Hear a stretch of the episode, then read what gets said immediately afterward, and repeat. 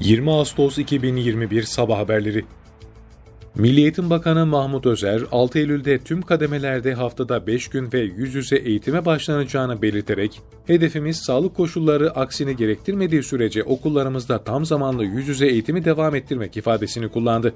Bakan Özer yaptığı yazılı açıklamada okulları daha fazla kapalı tutma lükslerinin bulunmadığını, çocukların gelişimi, sağlığı ve geleceği için koronavirüsle yaşamayı öğrenmek ve yüz yüze eğitime devam etmek zorunda olduklarını dile getirdi. Sağlık Bakanı Fahrettin Koca, yüz yüze eğitim kapsamında istenilecek zorunlu PCR testlerinin devlet hastanelerinde ücretsiz yapılacağını açıkladı. Bakan Koca, Cumhurbaşkanı Recep Tayyip Erdoğan'ın kabine toplantısına dair açıklamalarının ardından basın mensuplarının sorularına cevapladı. Yüz yüze eğitim kapsamında haftada iki kez istenecek zorunlu PCR testi ücretsiz mi olacak sorusuna Bakan Koca, devlet hastanelerinde ücretsiz olacak cevabını verdi. Türkiye'de dün 292.538 COVID-19 testi yapıldı, 19.320 kişinin testi pozitif çıktı, 216 kişi hayatını kaybetti. İyileşenlerin sayısı ise 14.743 oldu. Sosyal medya hesabından günlük tabloyu paylaşan Sağlık Bakanı Fahrettin Koca, vaka sayılarının 20 binin altında kalması yeterli değil. Hızla daha düşük vaka sayılarına ulaşmak zorundayız. Maske, mesafe ve temizlik kurallarına tam uyum şart ifadesini kullandı.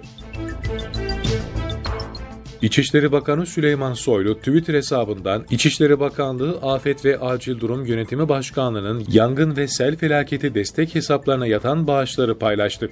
AFAD'ın SMS, Türk Lirası, Amerikan Doları ve Euro olarak yapılan toplam bağışların 216 milyon 93 bin 384 liraya ulaştığını belirten Bakan Soylu, milletimizin şifresi birliğidir. Bu millet büyük millet ifadelerini kullandı.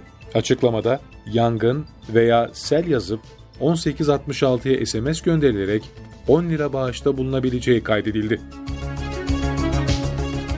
Sel felaketinin yaşandığı Kastamonu'nun Bozkurt ilçesinde kurulan seyyar askeri köprü etkili olan sağanağın ardından oluşabilecek sel ihtimaline karşı kaldırıldı. 11 Ağustos'ta şiddetli yağışların ardından yaşanan selin can kayıplarının yanı sıra büyük çapta hasara yol açtığı Kastamonu'nun Bozkurt ilçesinde akşam sağanak başladı.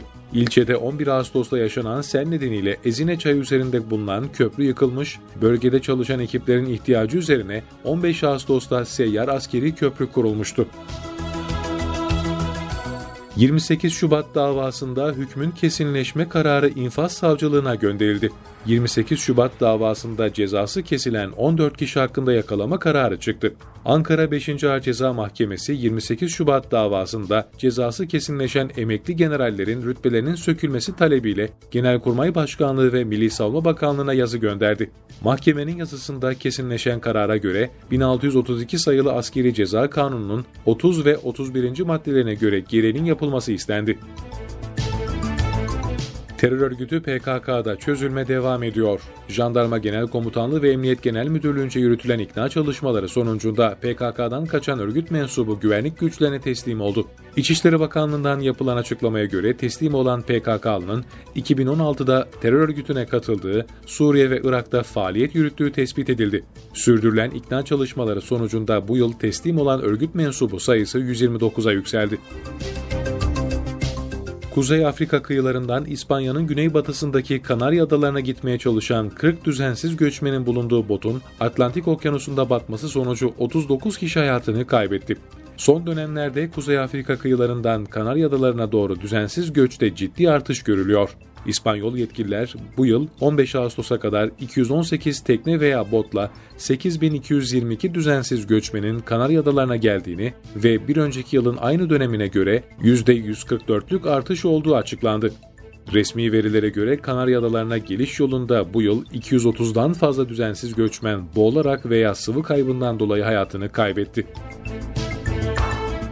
Taliban'ın Afganistan'ın başkenti Kabil'de kontrol ele geçirmesinin ardından Kabil Uluslararası Havalimanı'nda çeşitli ülkelerin tahliye çalışmaları devam ediyor. Son günlerde yaşanan kaos görüntülerinin ardından güvenlik önlemlerinin arttırıldığı havalimanında daha sakin bir görüntü hakim. Havalimanında işlemleri tamamlanan çeşitli ülke vatandaşları uçakları alınarak Afganistan'dan tahliye ediliyor. Son iki günde ülkeden tahliyeler kapsamında 64 uçuş gerçekleşti.